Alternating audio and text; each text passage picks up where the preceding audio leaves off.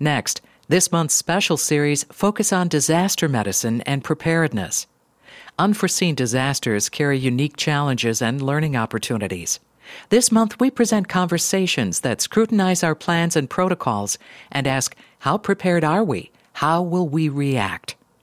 All citizens can play a role in meeting the threat of a disaster.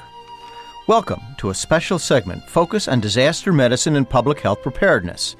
Joining us today is Captain Robert Tosatto of the U.S. Public Health Service, Director of the Office of Civilian Volunteer Medical Reserve Corps and Dr. Narayan Nair, U.S. Public Health Service Commander, Senior Program Director, also in the MRC. Could you tell me, first of all, gentlemen, thank you very much for joining us. Thank you for having us. Thank you. What is the MRC? The Medical Reserve Corps, or MRC, is a nationwide but community based civilian volunteer program that engages local community members in efforts to strengthen public health infrastructure and emergency preparedness and response in their communities, really in order to build up the resiliency of that community. Do you have to be a medical professional to be a part of an MRC? No. Community members from all walks of life can participate in Medical Reserve Corps units. The mission of the MRC unit is really determined locally, whether it's emergency preparedness and response related, or public health initiatives, or both. But really, it takes medical and public health professionals and others to achieve that mission. You mentioned units. Are these locally organized? Yes, they are. MRC units are typically based in a local governmental organization, such as local health department or emergency management agency, or it could be a non governmental organization like a, a church or a charitable organization. But really, they're organized within that community to support the needs of that community. Our audience is mainly medical professionals and they're listening to this show, and if they wanted to participate in an MRC, what would be the first step that they would use? I would have anybody interested in the MRC go to the Medical Reserve Corps website, which is www.medicalreservecorps.gov, and see if there's an MRC unit in their community. They can go to the Find an MRC Unit page, put in their zip code, or look on the map and see if there is an MRC locally. If there is, I would highly suggest that they get in touch with the point of contact that's listed on the website, find out about what is needed in the community and, and how they join. Now, if there's not an MRC in their community, then they should find out how to get one started and maybe find that information on our website, go to their local health department, go to their local emergency management agencies, and encourage them to get an MRC started. Now I've started. Am I on call all the time? Do I carry a beeper? How am I notified?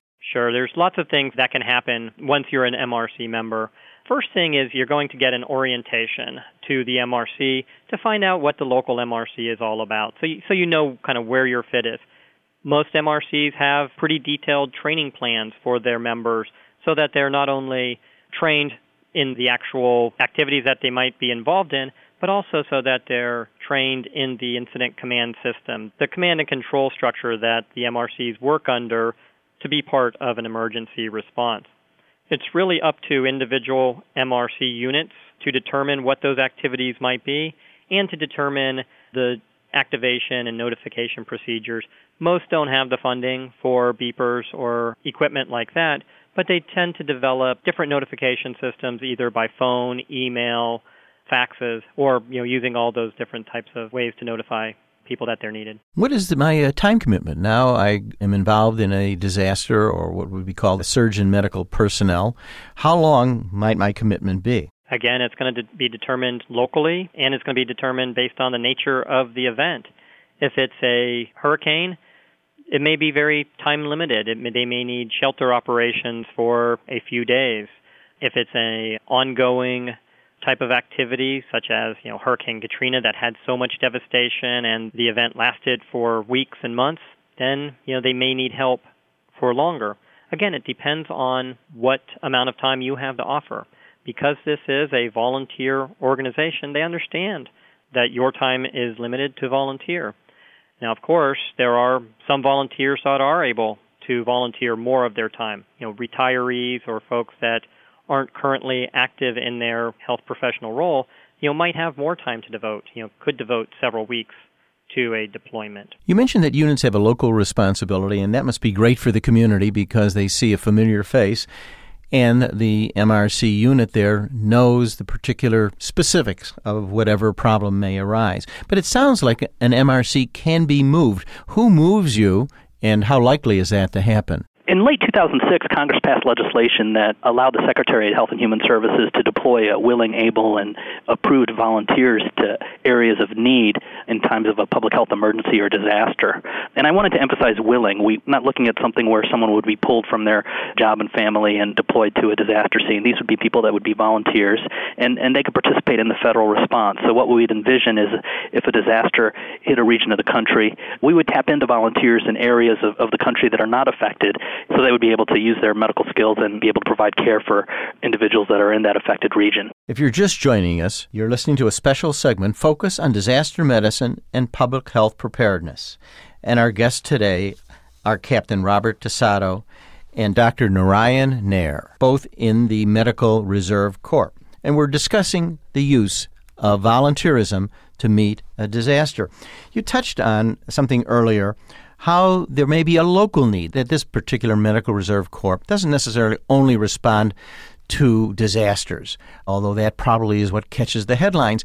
What do they do in a local areas on an ongoing basis? The Medical Reserve Corps was specifically designed to work on emergencies, to prepare and respond to emergencies, but also to work with community needs throughout the year to build up its public health infrastructure. Let me give you some examples. MRCs can be involved in health fairs, providing information or screening on high blood pressure, diabetes, cancer screening, cholesterol checks, things like that that are needed in the community. They could be providing information on, you know, car safety or gun safety, things that can help prevent diseases or injury. They could be working with local minority populations to help the combat the, the disparities in health that we're seeing across the nation. So, really, we have encouraged MRC units to look at the priorities of the Surgeon General when they develop their local activities. The Surgeon General has encouraged all Americans, and, and we take this down to the Medical Reserve Corps units, to think about how to improve prevention efforts in their communities, how to eliminate health disparities, how to improve public health preparedness, and kind of overarching using the best communication skills better to combat the problems with health literacy. I did want to chime in here. Both Captain Tosatto and I started our careers working with the Native American population and giving clinical care to, to that population. So we're very cognizant of the health disparities that exist in this country and are looking at ways that MRC can help alleviate those. Many people who are the most vulnerable part of our population are going to the emergency room and filling it up, and one wonders how MRCs could take the load off the emergency room for non emergent problems. Do you see a role here? There's definitely possibilities. We all know that you know public health is often a afterthought when it comes to funding in in many communities. There's more needs than are met through either staffing or funding. The Medical Reserve Corps provides a solution to some of that because here are volunteers who are willing to help out with that public health mission. So there may be ways for Medical Reserve Corps volunteers to help out their health departments to meet some of those challenges and to help out those hospitals with staffing to meet those challenges as well. And one of the goals for the MRC is to help make communities stronger, not only in a disaster, but throughout the year. And having that surge capacity, those people, extra people that are willing to help, the MRC is really creating a more resilient community, whether it's a town, a city, you know, county, or region. There's some evidence that illegal immigrants in the United States don't go to emergency rooms. They often go to freestanding clinics that are supported by charities or even hospitals. They have a fear of being involved in some type of government activity that they might be reported. Would this discourage illegal immigrants to go to an MRC because it has the umbrella of the government around it? MRCs are not standalone. So it wouldn't be that they're going to the MRC. The MRC would be supporting a you know an existing resource, whether it is a governmental organization or a non-governmental organization. So it's you know it's hard to say that it, whether it would encourage or discourage. Our point is that MRCs can and should be working with their local communities to help meet their needs, whatever they are. Whether there are a lot of immigrants in their community, then the MRC may have a role there to help provide the services needed for that community. Certainly, our country focused on Katrina, but the other thing that really caught our attention was the bridge accident on I 35 West, the bridge in Minnesota in August of last year. Did MRC become involved in that, and did you have some kind of personal experience dealing with that disaster? The MRCs were involved, the local MRCs in Minneapolis and that area. It was interesting because it it was a different kind of response than we've seen in some of the other disasters. The primary MRC response to the bridge collapse was a mental health response, was providing mental health care to the victims, but also then to the family members that were either had individuals hurt or were waiting for information about their loved ones. But the MRC did step up and play a role there. You've had contact, I am sure, uh, an ongoing contact and feedback. What are the feelings of physicians and other medical professionals who have been to Katrina, to the bridge disaster, to even Gustav? What kind of feedback do you get feelings of gratification or connection or stories that they might have told you that reemphasize the need for an MRC? Oh, absolutely. We, we've heard numerous stories and anecdotes from MRC members who have activated either locally or nationally following Katrina.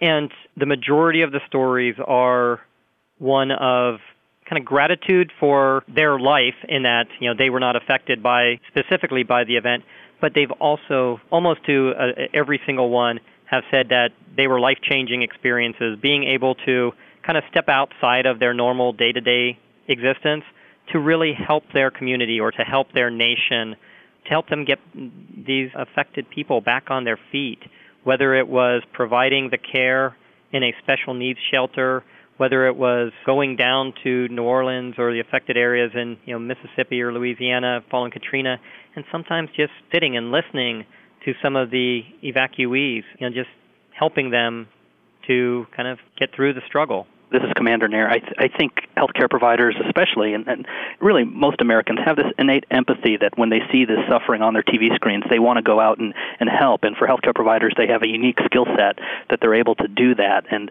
and I think the volunteers who've had that opportunity to participate in these large-scale disasters really have, have come back and found it to be a very enriching experience and very fulfilling. And, and they do come back with that sense of, of gratitude and come back with a unique perspective on, on the practice of medicine after they've been to an austere environment and and had to use their skills in, in there and then coming back to an office setting. I want to thank Captain Robert Tosatto, who's the director of the Medical Reserve Corps, and Dr. Narayan Nair, who is a senior program director with the same organization. I appreciate talking with you today, and I'm your host, Dr. Maurice Pickard. To listen to our on demand library, visit us at ReachMD.com. Thank you for listening. You've been listening to this month's special series, Focus on Disaster Medicine and Preparedness.